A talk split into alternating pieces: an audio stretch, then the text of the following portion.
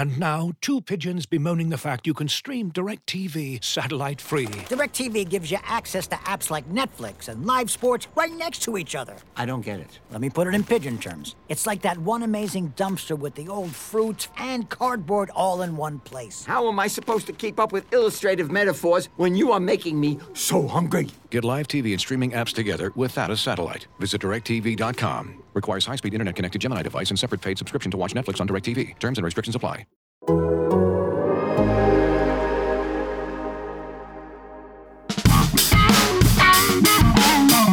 I hope anybody's not stupid enough to write us off.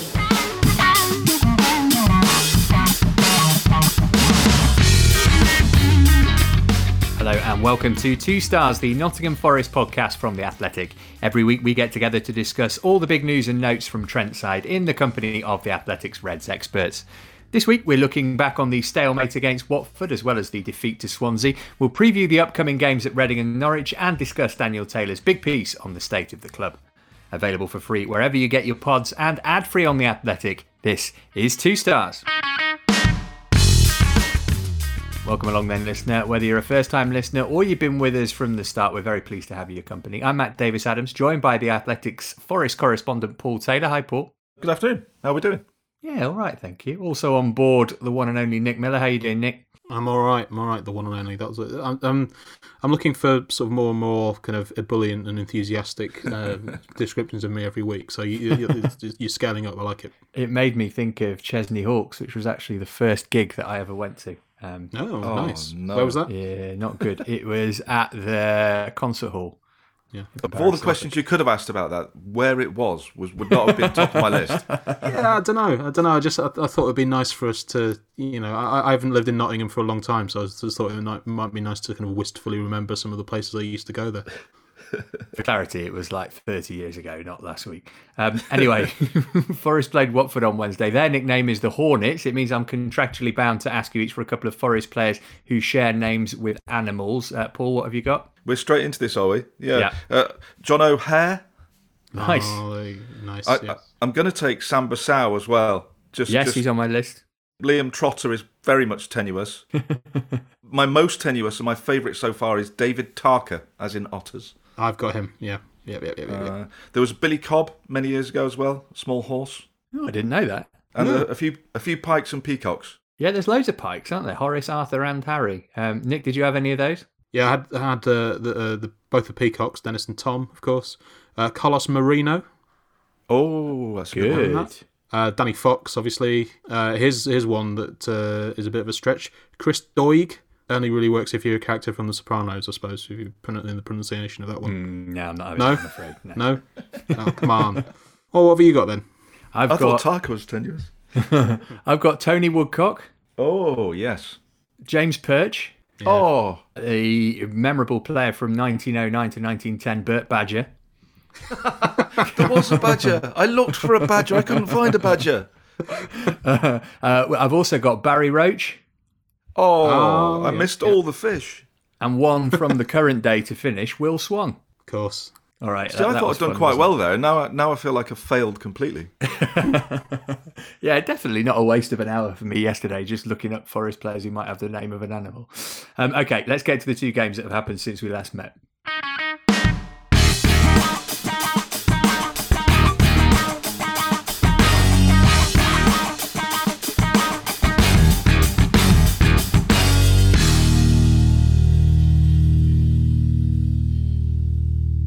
So we spoke last week about Forest's daunting run of fixtures over the next few weeks. Well, on Saturday, the Reds went down 1 0 at home to Swansea before Wednesday's stalemate against Watford.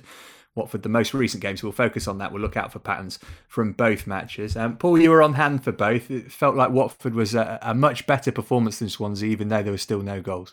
Yeah, it was a strange one. We'd we'd, we'd actually gone into the game with this idea of, of looking at Forest's lack of goals and, and perhaps doing a piece on that. And as it turned out, uh, you know, that lack of goals continued to be one of the most salient issues. But at the same time, it was a much much better performance. You, you, Forest didn't often look like they were going to score, but against a very good Watford side with a lot of quality and a lot of Premier League experience and uh, you know, let's let's be honest, a team that's probably going to win promotion back into the Premier League. They, they never gave them a sniff. They never gave them a sight of goal. They defended really solidly. There was a, a level of character and determination there in the Forest side that had been missing previously. I think Joe Worrall made a difference on that front. He came and was a real leader in the centre of defence, and it went it went from being a side that created loads of loads of chances and, and, and didn't make the most of them to being one that that didn't perhaps create as much last night, if we're honest, but but still somehow you kind of ended the game and thought, yeah, they they've done all right there. They've defended well. They never looked like losing the game, and and I think that level of character they showed, without labouring the point too much, I think that was a real big positive because in the previous two games, for the first time, you started to ask yourself just a little bit, not not massively, but just a little bit, whether there was that character and leadership in the side. And and I think they showed last night, or, or answered any doubts at least that uh, you know, that there is that character there, and hopefully, if they can continue to have that as a base to build on, then you know, going into two very difficult games, they can at least be a little bit more positive than they might have been uh, just a week or so ago. Nick, it felt like Joe Worrall really epitomised the character that, that Paul was talking about. We, have spoken before about players getting better in their absence, but to say he hadn't played in so long, I thought was a really assured performance from him, and with the captain's armband on. Yeah, he just kind of slotted in as if he'd never been away. And I mean, the uh, w- one thing I thought was quite interesting. Uh, not only was was Joe Worrall very uh, very good, very solid, pretty much what you expect from him. I thought Tobias Figueiredo was much better last night, uh, the, certainly than he was um, at the weekend, and kind of uh, for for the last for the last few months. Really, he he sort of he, he looked he, he played on Sunday as if he'd been hit over the head with a plank of wood. I don't know whether he was because of thrown by the early kick-off time and was just a bit groggy. But then, but last night he looked much more assured, and I wondered if, um, I mean, you, know, obviously Scott McKenna's been been pretty good, but I just wondered if uh, he Figueiredo is one of those players who you know does his best work when he's got someone he's com- very comfortable with next to him. Thought, I mean, there was always the thing about Steve Chettle uh, years and years ago. He was pretty good when he had, you know, Colin Cooper or Des Walker next to him, someone he felt a bit more kind of, um, I don't know, uh, reassured with. But sticking with Carl Tiler, and he was a, he was a little bit more shaky. So you know, I'm not um, being as cruel as to say uh, Scott McKenna is Carl Tiler, but I wonder if Figueiredo is one of those players who is just who you know is a sort of partnership player. He plays much better when he's got someone he's comfortable with next to him. As Nick mentioned there, Paul, um, no Scott McKenna against Watford, but apparently not not too serious a problem. Jack Colback, though, might be out for a while. Uh, yeah, they both got ankle injuries. Uh, McKenna, they, they kind of monitored him right up to kick off to see if he could play or not, and it, it, it was touch and go in the end whether he did. I think they just decided to be cautious, but he could even be available uh, for the game at Reading. Apparently, we'll see on that one. I don't know whether you'd be wanting to change it with the two having played so well. But yeah, not so good news on, on Jack Colback, who sustained quite a, a bad ankle injury by the sounds of it and could be out for a couple of weeks uh, whilst he recovers. And, you know, uh, let's not get onto the subject of bad refereeing, but, you know, that, that, that was a theme that was maintained last night as well. Uh, yeah, the, Jack Colback's a strange one. I mean, I know he's had a, a I wouldn't say a difficult start to the season, but for some reason he's been one of those players that's had the finger of blame pointed at him. When things aren't going well, it's human nature to to find somebody to blame for that. And Tobias Figueiredo have been one. Uh, and I agree with what Nick said about him being better with Worrall alongside him. He he he probably benefited from Worrall's vocal leadership as much as anything. I think, well, I kind of know Joe Worrall kind of constantly orders him around throughout the game because you can hear it. Uh, if he wasn't shouting Toby, he was shouting Cafu or Yatesy. Uh, he, he, just never shut up through the game, but that that was a real positive. Uh, Colback's another one that's had criticism, but I, I think he's he's a victim of being judged for something he isn't rather than something he is. He is just neat and tidy, sensible, unspectacular, toils and gets the job done. I, I think he's often judged for being uh, for not being more attack minded when he's not actually in the side to do that. But uh, either way, the the midfield if we're entirely honest, looked a bit better without him last night. Without Colback, Nick, but with Cafu, um, the lesser spotted, how do you think he did on his first start? Yeah, he was pretty good. I mean, he was sort of sold to us as a this kind of defensive midfielder of you know another another in the kind of stockpile of um, solid defensive midfielders in the Forest squad. But he, he kind of looks pretty purposeful. I mean, I wouldn't necessarily trust him to score uh, score any goals. Particularly, he doesn't look look like he has a particularly you know, finessed finish. But um, you know, he was he's pretty busy, put himself about a bit. I mean, I know these are all kind of um, they, they can sound like backhanded compliments, but he, you know, he, him and Ryan Yates in midfield, they, um, they were, you know, pretty lively. He, I, I was sort of fascinated by his running style. I can't. I, I don't really know how to explain this, or I can't really expand on it any further. But to me, he, he didn't look like he he didn't look he runs like a footballer, and I, I don't I don't really know what he runs like or what kind of athlete he runs like, but it, I don't know. There was just there's something about his gait that that uh, either reminds me of someone or just doesn't look like a footballer. Something was bothering me, and I couldn't quite put my finger on it. And it might take a few more games watching him to really kind of figure out what it is that's getting to me about him. It, you know, it might be nothing. It might just be nonsense. But um, yeah, there was, there was something distracting about his his um, his running style and gait. Well, it being modern day Forest, he'll either play every game for the rest of the season or we'll never see him again. Um, before we move on from these two games, after Swansea, Paul, Chris Hughton told you he wanted to add some players in January. Uh, 14 signings in the summer, not quite enough. He's going to have to, to get some out before he can get some in, isn't he? Yeah, I mean, that, that was his underlying message, to be fair. Uh, uh it, it's easy to react and right to react with a little bit of startled bewilderment when, when a manager talks about signing more players when they've already signed 14 in the summer. But it came with a couple of massive caveats, those being that he was probably only talking about two or three new signings just to add to. Uh, add, add a bit of his stamp on things, if you like, his influence. Because there's only, I think there's only Knockaert that's signed after he'd arrived as manager. So of the 14 new signings, he's really only had a say in one of them. Uh, and, and the other major caveat was very much the acknowledgement that if he were to bring in new signings, some would very much have to go. The, the, the squad is too big. The, there's going to be players who aren't in the 25 man squad in the second half of the season. Uh, and it, it's very, very obvious that whatever happens in January, whether they bring in players or not, they could do with getting rid of two or three players just to, to get rid of this, this slightly too bloated group of players where there's going to be men who are played paid for doing nothing, and and that's an awful waste, and probably indicative of the slightly hodgepodge recruitment plan, if you want to call it a plan that, that that's happened at the club uh, since the summer. But yeah, I can kind of understand what Hughton's message was. He just wants to put his stamp on things. He wants to mould the team a little bit more in his image. And it, I'll be honest, it, it's not overtly evident where he would want to strengthen. They've got good options up front. In midfield, they've got you know seven or eight players who could do a job in different ways. Defensively, they're they're strong enough. They've got all the fullbacks possible. Uh, you know where he wants to strengthen is a different matter, but we'll, we'll see. Uh, I suspect the harder part will be moving players out the door because the players that you would naturally want to move on aren't going to be players that uh, people are going to be queuing up to to want to take. Yeah, that's it, isn't it, Nick? You you want to get rid of Zach Clough. Well, the last two or three managers have wanted to do that as well. You want somebody to take on Carl Jenkinson's wages. That's probably not going to happen. Yeah, I mean, can I interest anyone in a Michael Hefele nearly new?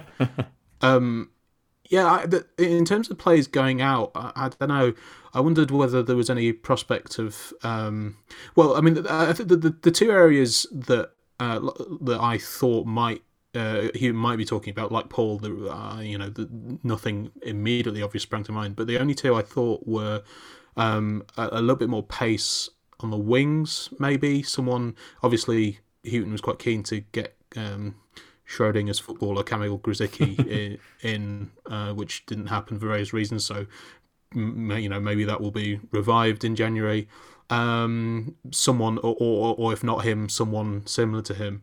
And the other the other thing is that there isn't there isn't really a kind of obvious number ten in in the squad, or um, I mean, uh, apart from maybe Miguel Guerrero, who we obviously talked about a couple of weeks ago, who's played pretty well there, but um, otherwise, Luke Freeman as well. Well, yeah, th- th- this is the thing. I mean, I, I wonder whether um, you know Luke Freeman hasn't he obviously hasn't played very well in the few chances he's been given. I wonder whether um, there would be any possibility of kind of if you know if Hughton says he doesn't fancy him, one of the thing places players you could get rid of is trying to send Luke Freeman back. Um, obviously, he's only on loan. He's, he's only on he's only on loan for the season, isn't he? I mean, that could be someone who could possibly go. Um, and you know, uh, apart from uh, Guerrero and Free, Freeman have been a, a, few, a couple of sort of slightly less successful experiments um, in that spot. I wonder if Grabban could play there when he comes back. I know he's done that in the past, and everyone thinks of him as being a overt, out and out goal scorer, and he very much is that. But he's he's somebody who's got that bit of nous and, and guile to, to play in that number 10 role. And it'd be a, a, decent way of getting him and and Lyle Taylor into the same starting 11 without having to revert back to playing a 4 4 2, which never seems to work. That's interesting. Yeah, I hadn't, I hadn't considered that, but his, his link up play is very kind of is, is quite underrated. He, he, you sort of yeah, uh, you would be I'd be slightly kind of um, cautious about putting him in there because he's one of those players who, when he's not on form, he's a bit of a you know he's he doesn't really offer a, a huge amount, but um, uh, but I suppose you know his as I said his touch and link up play could be quite useful there. Um, but yeah, I mean, uh, uh unless anyone has any sort of better suggestions for for areas of the team that, that could be improved, um, you know, I'm not I'm, I'm, I'm still not enormously convinced by uh, Cyrus Christie, but I don't think necessarily we you know we've, we've already got got a few right backs, so um, you know I, I don't think don't need another uh, one. that, yeah, I don't think there'll be much scope for bringing in uh, just uh, you know getting another one in. Um, but yeah, I, I, I, other other than as I said, number ten and a bit of pace on the wing, I can't I can't really think of an obvious place in the team that is likely to be strengthened. I, I get the impression as well that from talking to Chris Hughton that he's he's toying with the idea of bringing back Brennan Johnson as well. He, he's kind of said that he's watched him a few times and uh, has been really impressed by what he's doing at, at Lincoln. And you know, it, it, was a little bit of a surprise when they let him out on loan because it felt like he was on the cusp of being in the first team here. I can understand why they wanted to get him some experience and get him some matches under his belt, and hopefully it'll work in the same way as it did with, with the likes of Joe Worrall and Ryan Yates and Matty Cash, who all went out on loan in the lower divisions and, and benefited greatly from it. But I wonder if in January that situation might change and he might come back as well. He's he's not naturally a, a number ten either. He's more of a number eight, but he could be somebody else who who who adds a bit of another option and a little bit of somebody different as well. Even with all the options they've got, he's a bit different again, and I, I really like him. I think he could make an impact. So I'd be interested to see that if it does happen. It's one of the frustrations with sort of bringing in so many players. I mean, I know fans will always say, "I'll get you know, let's throw the kids in, let's, uh, see what these homegrown players are like." But as you say, Johnson's did he'd had a sort of a few goes in the first team. He did seem like he was on the cusp of um, of you know breaking through. So it, it was an, uh, just another frustration that you that Forest then signed, you know, four midfielders in the summer or ho- or however many that came in. Um, so you know, I'm not I'm not really sure of the, the sort of loan arrangement with Lincoln whether we, whether we can recall him in January, but um, but if we can, can. yeah, well, it, um, I'd certainly be up for that if um, if it's possible. Well, whatever happens in January, surely it's not going to be as bad as last year. Uh, Adama Diakhaby and uh, Nuno da Costa. I'm talking to you. Right, okay. Forest continue their run of games against teams who are doing far better than the Reds. Uh, we'll look ahead to the trips to the Madstad and Carrow Road next. Looking for an assist with your credit card, but can't get a hold of anyone? Luckily, with 24 7 US based live customer service from Discover, everyone has the option to talk to a real person anytime, day or night. Yep, you heard that right. You can talk to a real human in customer service at any time. Sounds like a real game changer if you ask us. Make the right call and get the service you deserve with Discover. Limitations apply. See terms at discover.com/slash credit card. The first time I interviewed Neymar, he was 14. He was pretty much famous approaching household name status before he'd even played for the Santos first team. Barca should have been better prepared. They really did not have a contingency plan for if Neymar were to leave. You had the French president, Emmanuel Macron, calling it really good news on the day. Without selling Coutinho for that amount of money, Liverpool's recent history would be very, very different. But then again, Neymar changed the whole dynamic. I'm Adam Leventhal, and this is Beyond the Headline Neymar, the transfer that changed the world. Over the next three episodes, we will explore Neymar's 222 million euro move from Barcelona to Paris Saint Germain, a transfer that changed the game not only because it more than doubled the world transfer record, but explain how the ripple effects made it arguably the most significant transfer in the history of the game. That's Beyond the Headline, available wherever you get your podcasts or get it ad free via the Athletic app. So it's Reading on Saturday for Forest. Um, Paul, hopefully there's no Reading fans listening. It'd be weird if there was. Is this the most uninspiring football stadium in England? Oh, yes, yes, without doubt. It really is. The the only saving grace there used to be that the food was good, and even now that's going to be taken from us because there is no food in, in these COVID times. Uh, they used to be sponsored by Waitrose, and they'd put on this massive kind of Waitrose buffet that was one of the highlights of the season. Now, uh, there's not a lot to inspire you about going to Reading because it's a lot further than you think. They're probably a bit better than you think, and and Forest tend to have a pretty miserable time there. So, yeah, you're exactly right. it's not one of the the trips on the calendar that you circle and think, "Yay, let's go to Reading." Uh, if if they could if they could come back with a point or even all three, I would be a very happy camper indeed. But the twelve thirty kickoff as well, please come on. What time? I'm gonna have to leave at the crack of dawn. It's still all right, Jurgen.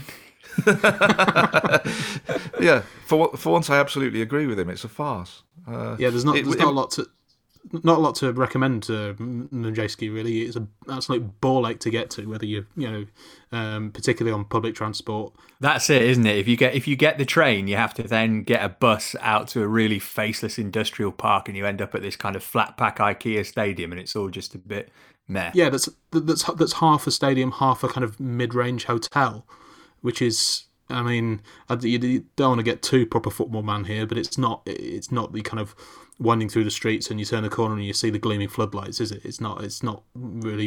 And it's when you get in there, it's a pretty sterile atmosphere as well. So, uh, not not particularly envying you having to go there, Paul. But there will be fans back, so maybe that will change it. Just having some fans back in the stadium would be nice, won't it? Yeah, and it never seems full that ground anyway, so it probably won't be um, much different. yeah, that that was the joke doing the round, wasn't it? You know, Reading allowed all their season ticket holders back in. Is that really fair?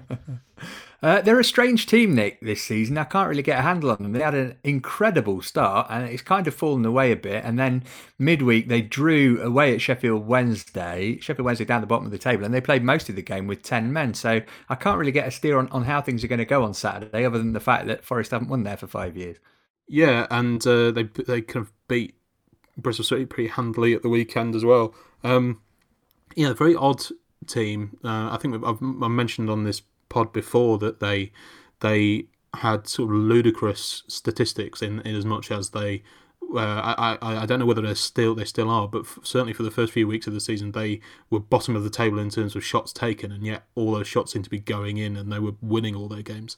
Um, and then that seems familiar. Yeah, well, yeah, um, and then then that sort of seemed to level out a bit, and you know regress to the mean.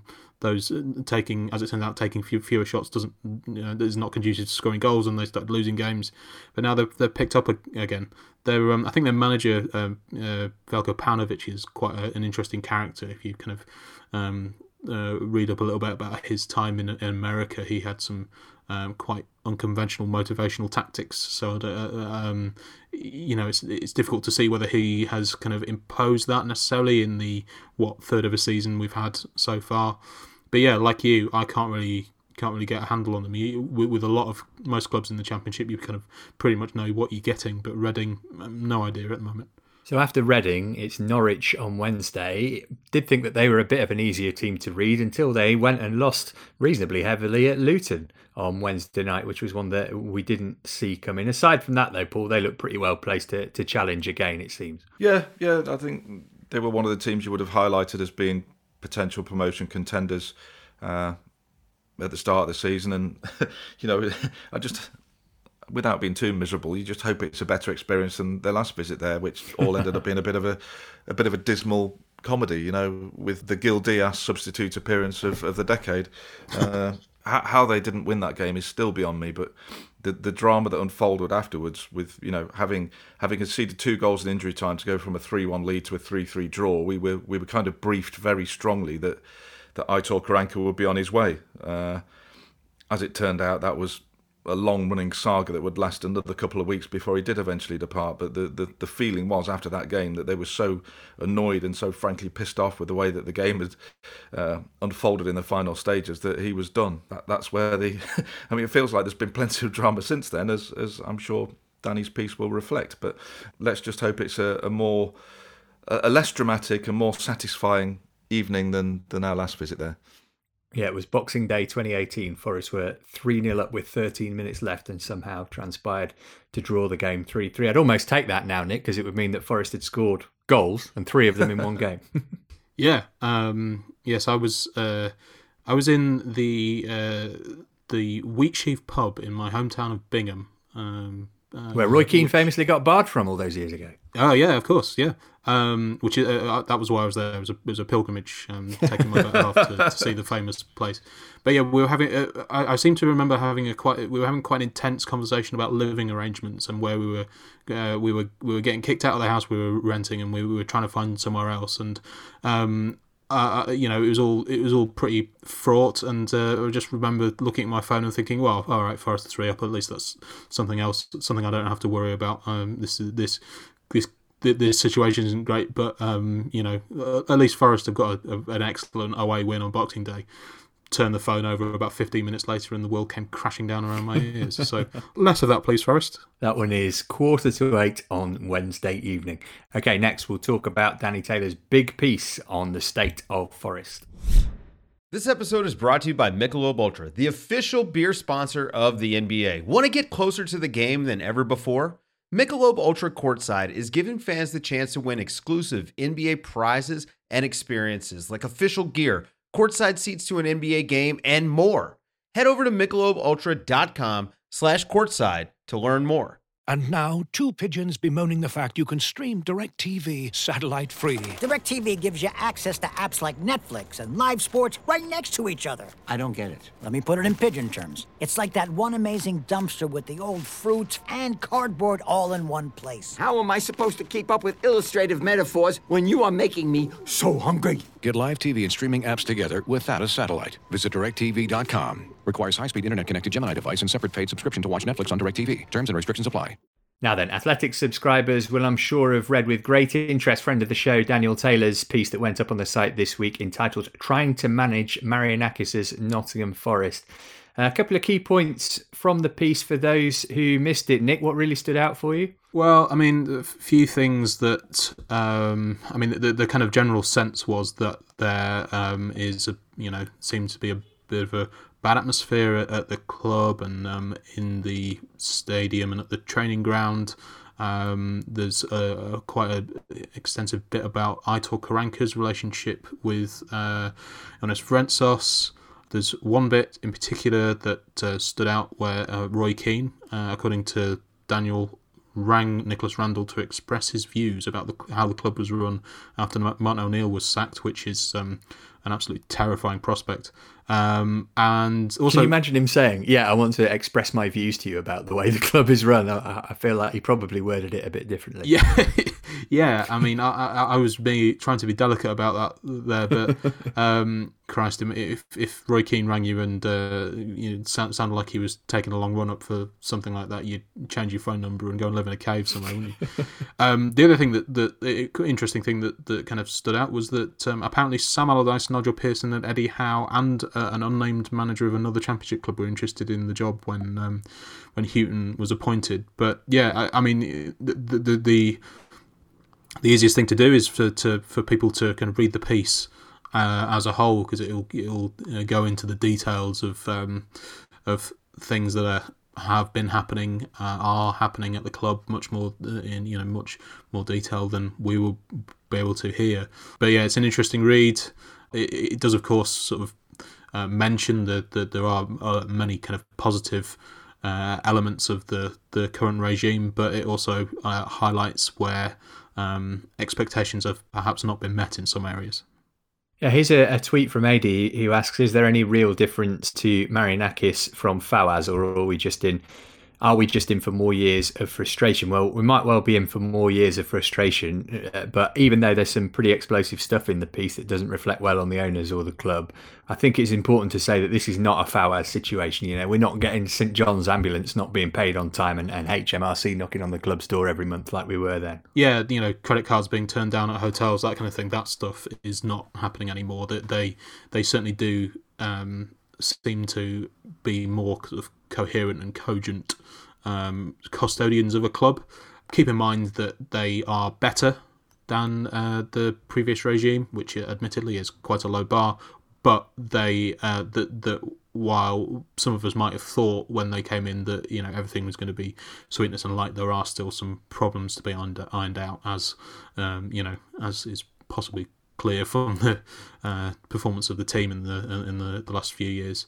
Um, but yeah, thoroughly recommend reading the piece. Um, it's available now on the Athletic. Yeah, and remember to celebrate Black Friday week, we've been giving you the chance to subscribe to The Athletic for our best ever price. It's just £1 a month for a full 12 months, and you can cancel at any time. So you can access all of The Athletic all year long, including all of our podcasts ad free. We'll bring you unrivaled Reds coverage for an unbeatable price, and we won't be running a better deal anytime soon. This offer runs until the 4th of December, so act fast and don't miss out. Go to theathletic.com slash forestpod. That's theathletic.com slash forestpod and pay just £1 a month for 12 months. This offer is for new subscribers only. Let's add some levity to proceedings before we go, shall we? Last stop for us today, a special edition of They Played for Forest.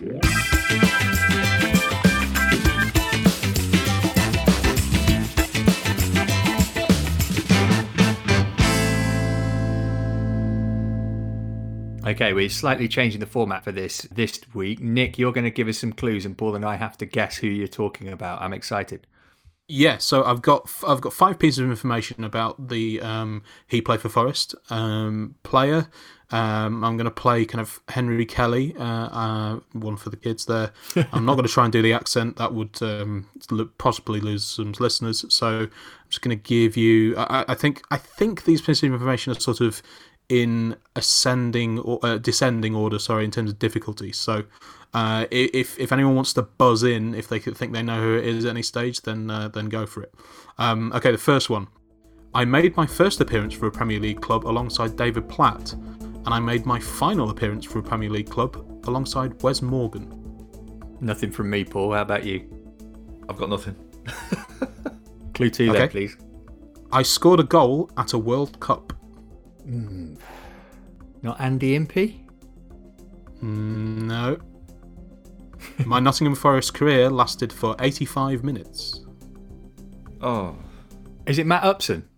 It's Matt Upson. Yes. Great shot. Well done indeed, Matt. Got injured on his debut, didn't he? He was he was in yes. that cluster of players that Platt signed, like Ian Wright, sort of Premier League mainstays ish. Maybe he wasn't at that time, but it was the it was the John Terry Ian Wright kind of era, wasn't it? Yeah, very much so. Yeah, I remember being uh, quite excited about uh, him coming in. I think he was, he was at Arsenal at the time. I think he'd just come back from a kind of relatively serious injury, so he was kind of sent out on loan to you know get some experience and some fitness, and probably got injured in his first game and was never was never uh, never heard of again. Um, the other two pieces of information I had, just for the completists, I have a Premier League winners medal from the 2001-02 season, and my other clubs included Birmingham, West Ham, and Stoke City. I'm just looking at his record on Soccer Base. Um, yeah, he was there from the 8th of December 2000 to the 20th of December 2000. It's not. It's great, nice that they gave him nearly two weeks to just kind of figure out. are, are, you gonna? Are we gonna bother with this? Nah, no, suck it. Come on, let's, let's send you back. All right, that's just about it for this week. Paul, what have you got up on the Athletic for Forest fans to enjoy? I feel a bit of a fraud now, having raved on about Brennan Johnson, because over the weekend there'll be a nice interview with Brennan Johnson. Hmm. That's not that's not you being a fraud. That is good planning. yes. Um, Nick, do you want to give another push for your introducing Neymar podcast series? Uh, it's called Beyond the Headline Neymar, the transfer that changed the world. It's about um, Neymar's transfer to PSG and the various ripple effects. We um, we talk about how the transfer actually happened, um, how it kind of basically led to Liverpool being able to win the league, the Champions League, and the World Club Cup, and how it contributed to the current state of chaos at uh, Barcelona. So yeah, it's available.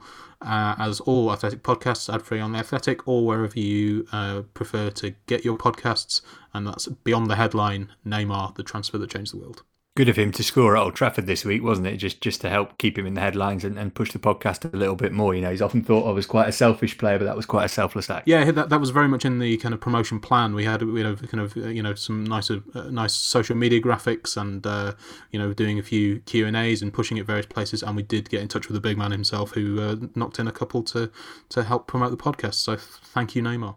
All right, many thanks to Nick and to Paul and to producer Adonis, but mainly to you listeners. Stay safe. We'll catch up with you again soon.